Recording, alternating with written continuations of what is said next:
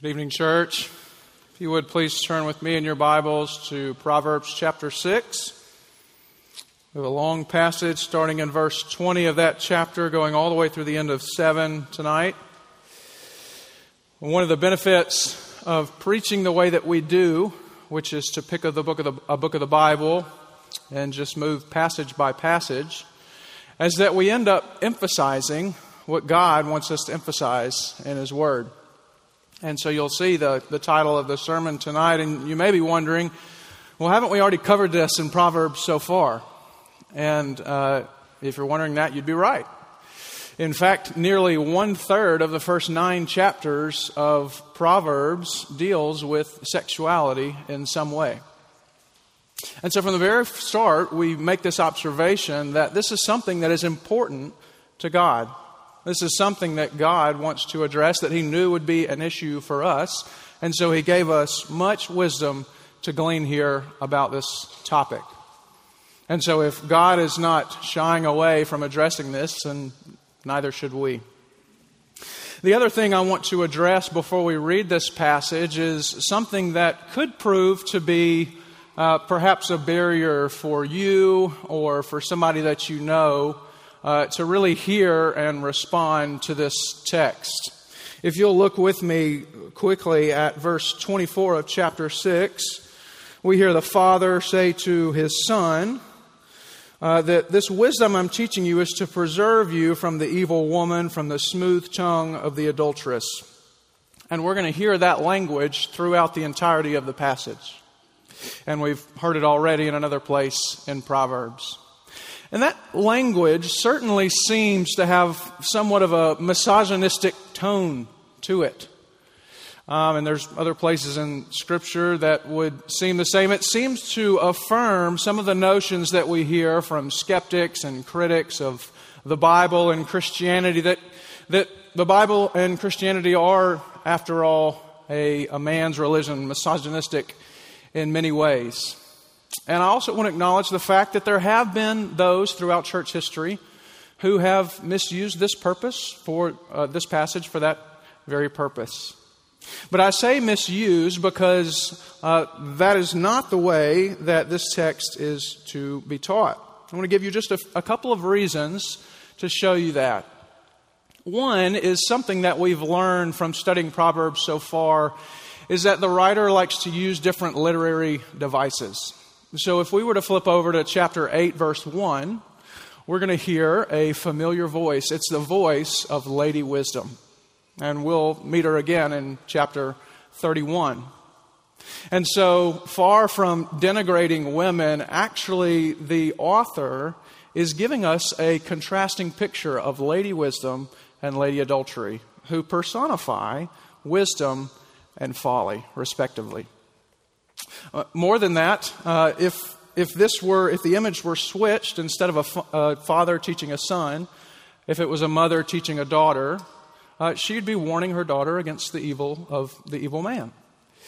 And then finally, moreover, I just want to impress one more to bring this point home is that uh, you'll notice in the first verse of our passage that part of the teaching that the son is urged not to forsake is his mother's teaching. So it's clear to us that this wisdom is being taught equally to both men and women. And so, as hearers tonight, both men and women, we can hear this as an instruction, a warning to us to resist sexual temptation. Okay, so having set the, the text in its proper context and, and shown that the Lord wants to emphasize this to us, let's go to the text and learn wisdom about how to resist sexual temptation starting in chapter 6, verse 20. My son, keep your father's commandment and forsake not your mother's teaching. Bind them on your heart always, tie them around your neck. When you walk, they will lead you. When you lie down, they will watch over you. And when you awake, they will talk with you. For the commandment is a lamp, the teaching a light. And the reproofs of discipline are the way of life, to preserve you from the evil woman, from the smooth tongue of the adulteress. Do not desire her beauty in your heart, and do not let her capture you with her eyelashes. For the price of a prostitute is only a loaf of bread, but a married woman hunts down a precious life. Can a man carry fire next to his chest and his clothes not be burned? Or can one walk on hot coals and his feet not be scorched? So is he who goes into his neighbor's wife. None who touches her will go unpunished.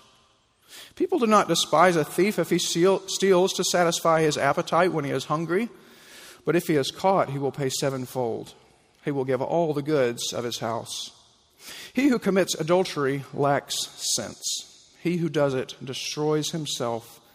He will get wounds and dishonor, and his disgrace will not be wiped away. For jealousy makes a man furious, and he will not spare when he takes revenge. He will accept no compensation. He will refuse, though you multiply gifts. My son, keep my words and treasure my commandments with you. Keep my commandments and live. Keep my teaching as the apple of your eye. Bind them on your fingers, write them on the tablet of your heart. Say to wisdom, You are my sister, and call insight your intimate friend, to keep you from the forbidden woman, from the adulteress with her smooth words. For at the window of my house I have looked out through my lattice, and I have seen among the simple, I have perceived among the youths a young man lacking sense. Passing along the street near her corner, taking the road to her house in the twilight in the evening, at the time of night and darkness. And behold, the woman meets him, dressed as a prostitute, wily of heart. She is loud and wayward. Her feet do not stay at home. Now in the street, now in the market, and in every corner she lies in wait. She seizes him and kisses him, and with bold face she says to him, I had to offer sacrifices, and today I have paid my vows. So now I have come out to meet you. I seek you eagerly, and I have found you. I have spread my couch with coverings, colored linens from Egyptian linen. I have perfumed my bed with myrrh, aloes, and cinnamon. Come, let us take our fill of love till morning. Let us delight ourselves with love. For my husband is not at home. He has gone on a long journey. He took a bag of money with him. At full, full moon, he will come home. With much seductive speech, she persuades him. With her smooth talk, she compels him. All at once he follows her as an ox goes to the slaughter, or as a stag is caught fast till an arrow pierces its liver, as a bird rushes into a snare. He does not know that it will cost him his life. And now, O sons, listen to me and be attentive to the words of my mouth. Let not your heart turn aside to her ways. Do not stray into her paths, for many a victim has she laid low, and all her slain are a mighty throng. Her house is the way to Sheol, going down to the chambers of death. Lord Jesus, we ask, would you give us understanding and right application of your word this evening? Would you capture our affections and turn them to you as one who loved us first? And would you empower our wills to resist that which is not made for us and to follow in the path of wisdom that you hold out to us. We pray these things in Jesus' name. Amen. Someone has said that there comes a point where we need to stop pulling people out of the river. We need to go upstream and find out why they're falling in. The author of this passage of Proverbs says that he has seen men and women fall victim to sexual temptation. He says he has seen many of them, such that they constitute a mighty throng. Many have fallen into the river, so to speak.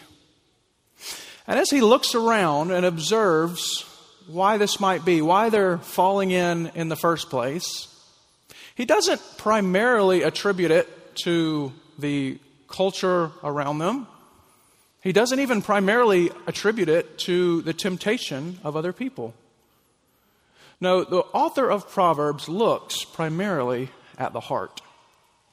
You'll notice at the beginning, the middle, and the end of this long passage, the father's instruction to his son is to keep your heart from falling into this sin. And we've already seen this instruction in chapter 4, verse 23, which urges us to keep your heart with all diligence, for from it flow the streams of life. Now, it seems to me that when we speak about the heart in our common parlance, we most often are referring to, um, you might say, the emotions or our affections. But when the Bible, particularly the Old Testament, refers to the heart, it's a much more comprehensive kind of term. It sums up, which you'll see there in your outline, our mind, our emotions or affections, and our will. Our mind, our affections, and our will. And as an expert teacher that we know is ultimately Jesus Christ, this father to a son engages both the mind, the affections, and the will in this passage. He reasons with us intellectually, he engages our affections with an illustration, and then he urges us in the final, in the closing, now and now, my son, listen, be attentive to my words. So, if we are to be those who follow in the path of wisdom rather than folly, we must be those who keep our hearts by the word of God, he says. I know that that sounds maybe insultingly um, uh, simplistic, but what we'll find as we engage the mind, the emotions, and the will is how they all work in concert with each other. And also, what we'll find is that our hearts are being kept by Christ Himself. So let's go and learn this wisdom from the teacher here. The first thing he says is that we must renew our minds by meditating on God's Word. There's this repeated injunction at the beginning of the passage where he says, Keep my commandments, don't forsake your mother's teaching. This is a, a call to a, a lifelong commitment to the wisdom, the teaching of God's word that we've learned in the home. And so it's an application for, for all of us who teach, really, but especially parents, to teach our children the positive biblical vision of sexuality that, that Scripture uh, gives us and teaches. Because if we don't, they will certainly learn it somewhere else. So we have this, this call to teach our children very intentionally the positive good news the Bible has for us. He says, bind them on your heart. Now we know you can't literally bind something to your heart, so it's a metaphor for meditation on God's Word. That's more than a, a reading just to keep progress on our reading plan, but it's a, a reading, a rereading, and asking questions, meditating, and, and asking, how would my life look different if this were true of me? If I really comprehensively applied this to my life, if I ordered my life not just technically to follow this word, but such that it was totally guided by this word. So, meditating on God's word. And when we do, he says, we will see clearly.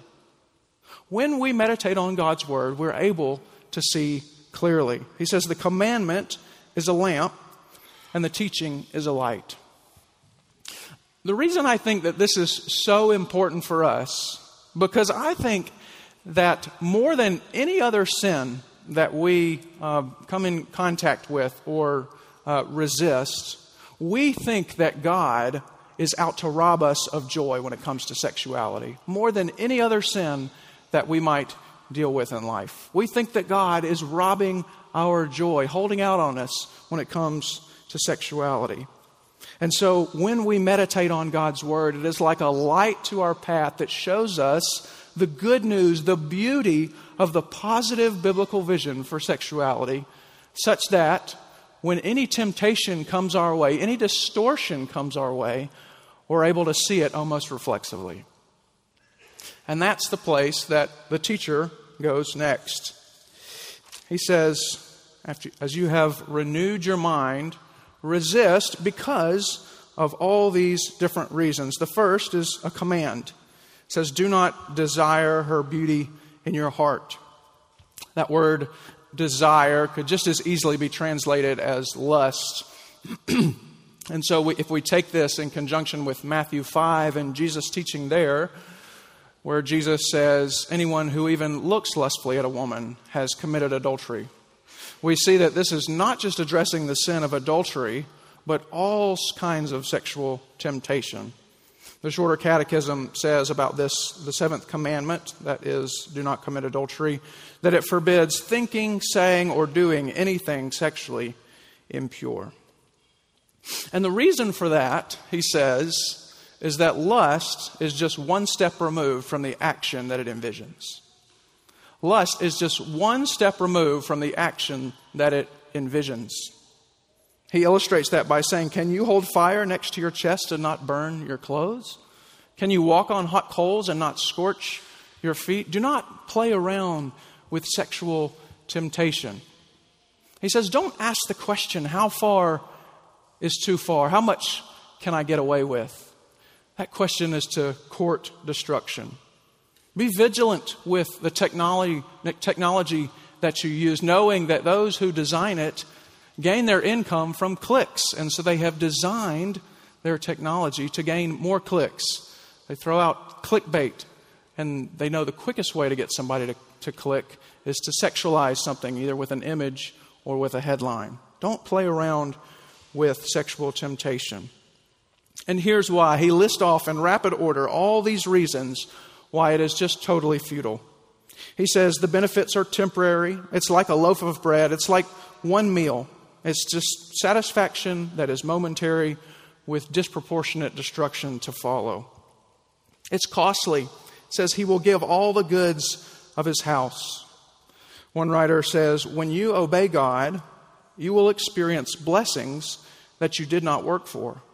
But when you disobey him, even what you have worked for will go to another.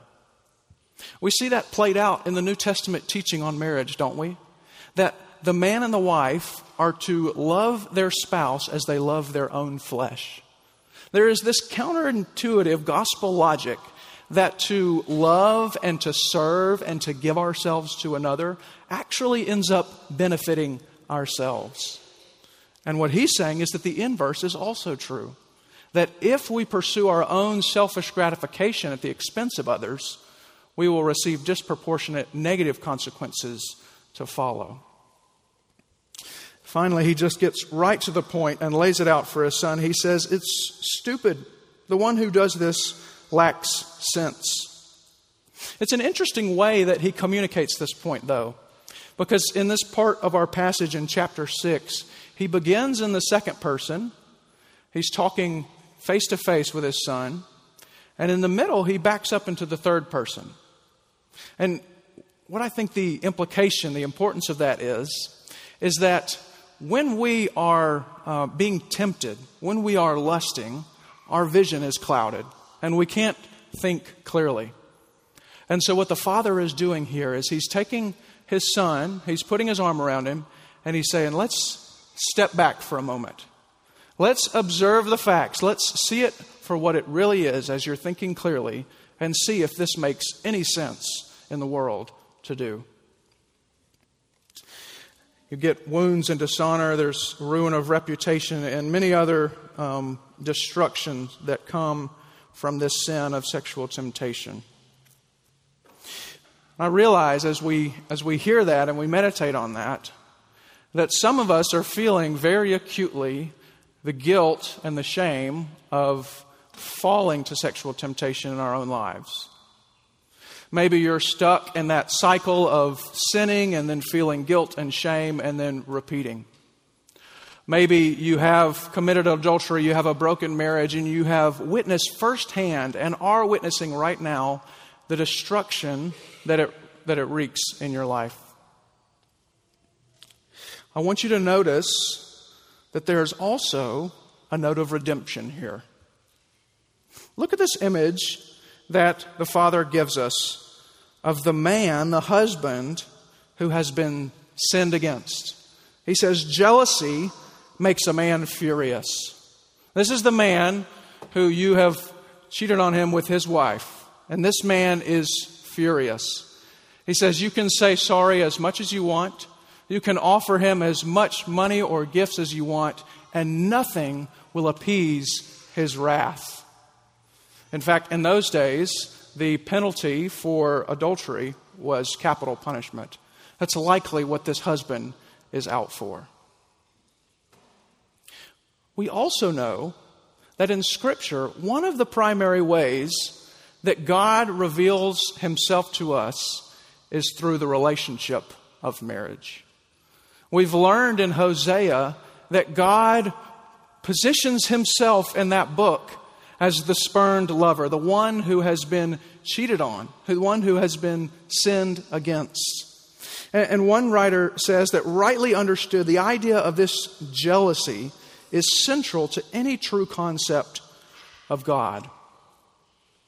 But what we find with God's jealousy is that it does not primarily demonstrated in condemnation and in judgment, though he does judge sin, but it's primarily demonstrated in redemption. God's jealous love and affection for his people compelled him to come and not to take our life, but to give his own, so that we might be his. To give his life so that the just judgment for sin, the destruction that sexual temptation reaps, would fall on Christ and not for us. Jesus said, I came not to condemn the world, but to save the world. He says, Paul says in 2 Corinthians, if anyone is in Christ, then he is a new creation. All of the sexual brokenness and sin of your past is wiped away, and you have been made new, a new person in Christ. And after David sinned with Bathsheba, he prays to God and he says, Wash me with hyssop, and I will be clean. The jealousy of God issues forth in his redemption of sexually broken people. And if you trust in Christ, that is you. No matter what sin you have committed, no matter what destruction, it's reaped in your life. So we are called to renew our minds. The, the, the, heart, the crux of the issue here is that we act contrary to reason far more than we would like to admit, don't we?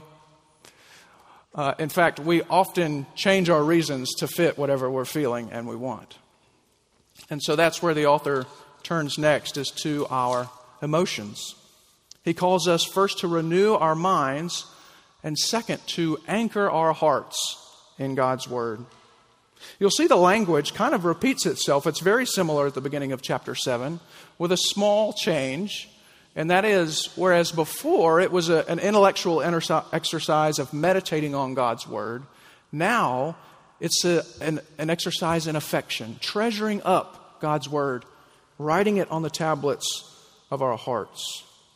So we might say that just as lust is one step removed from the action that it envisions, meditating on God's Word is one step removed from treasuring it in our hearts, and so anchoring our hearts so that we stand secure and able to resist sexual temptation.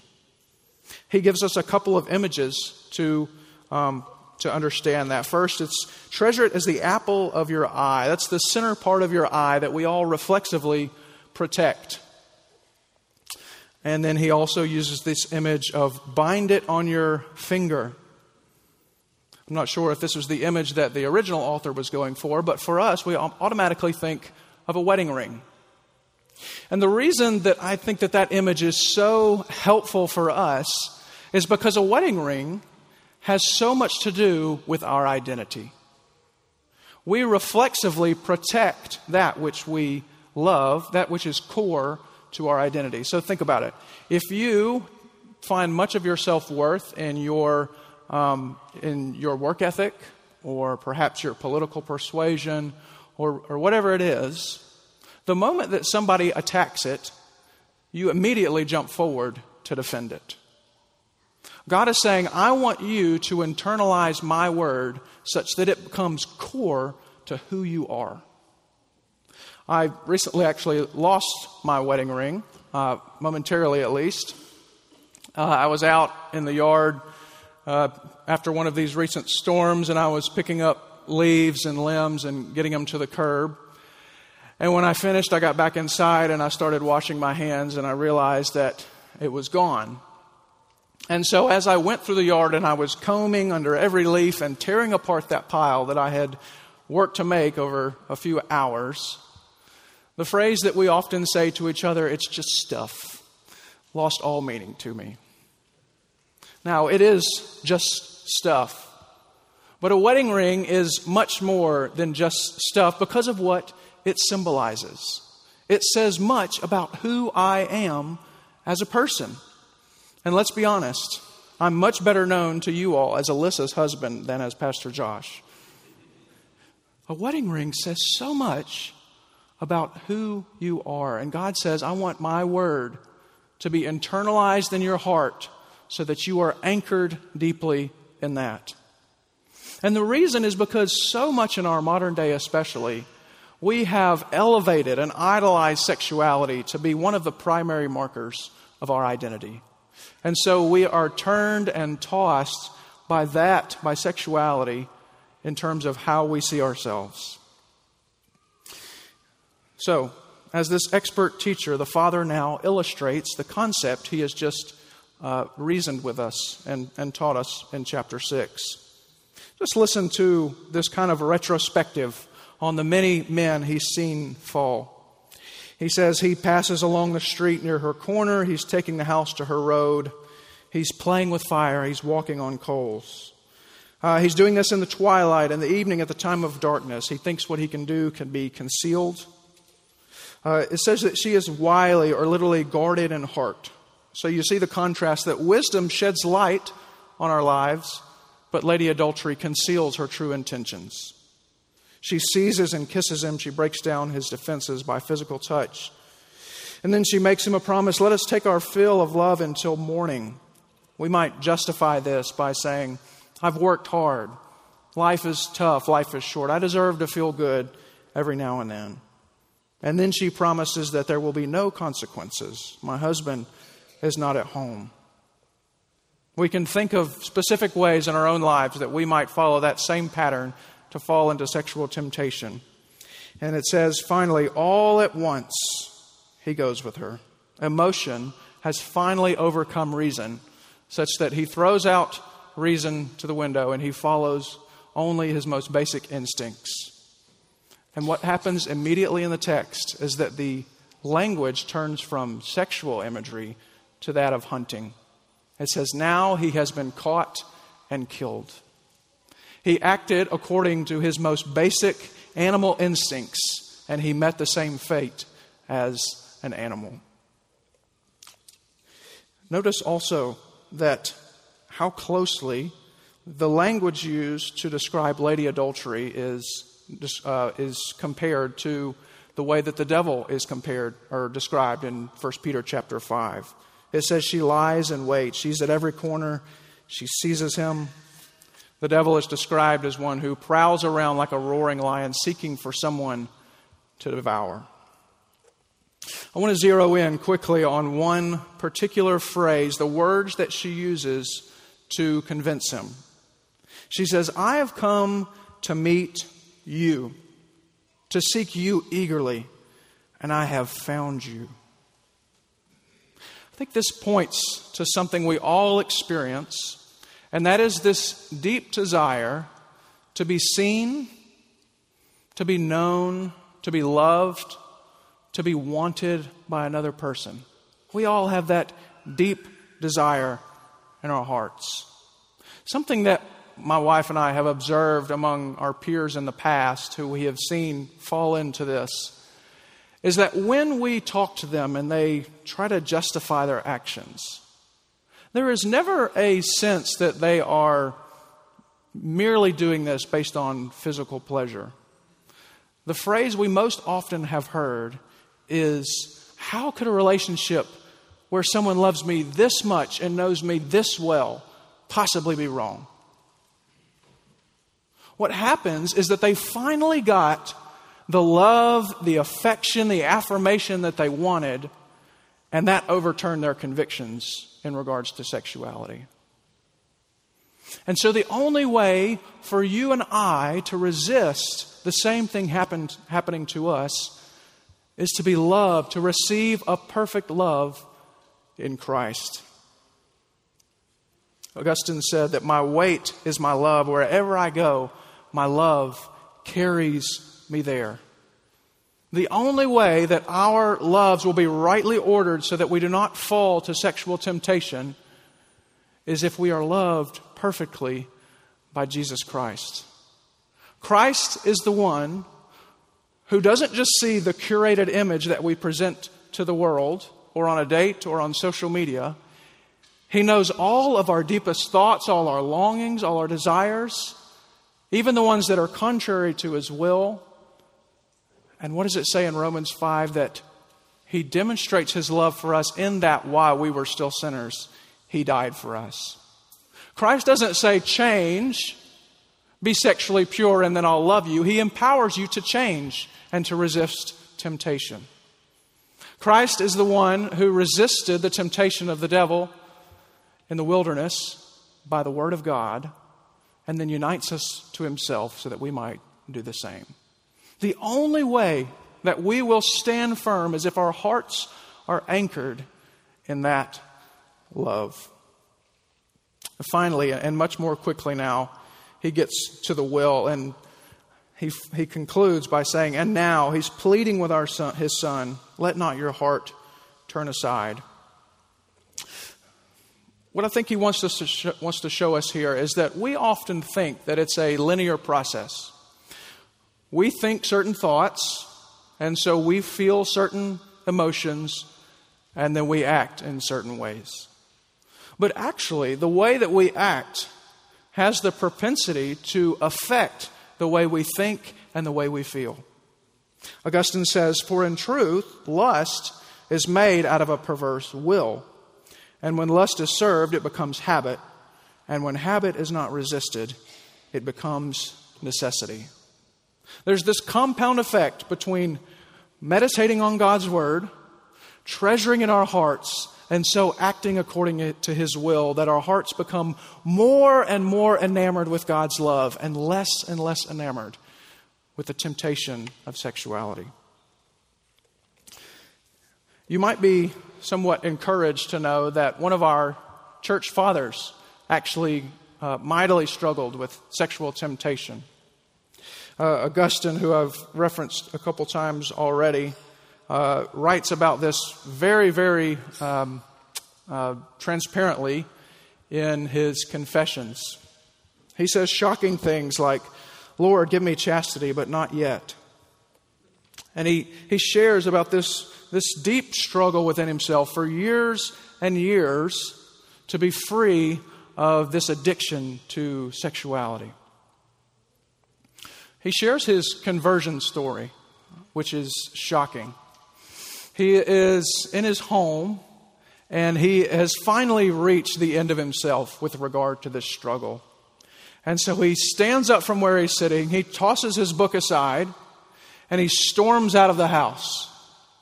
And he's pacing up and down the garden, and he's weeping, and he's yelling, and he's cursing, and he's so angry and despairing and frustrated that he cannot rid himself of this sexual temptation.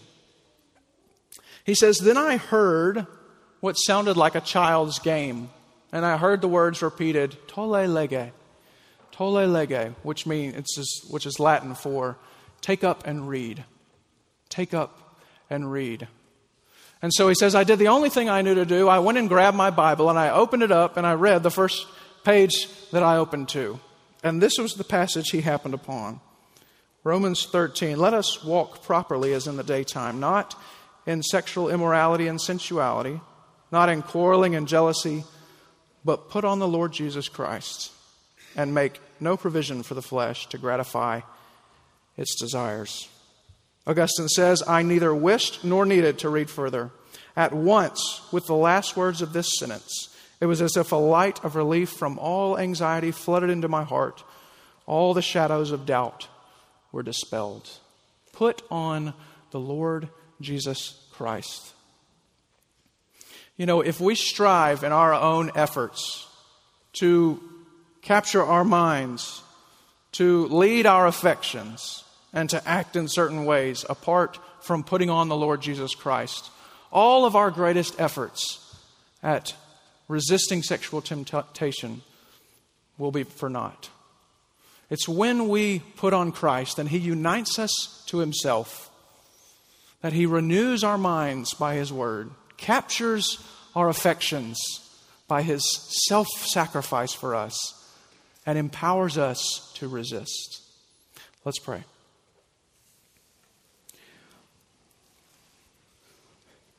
Father, we thank you for not leaving us without hope. We ask that you would renew our minds by your word, that we would be faithful and devoted students of your word. And as we meditate on it, that you would enamor us with how much you love us and that you might equip us to resist. We pray all these things in Jesus' name. Amen.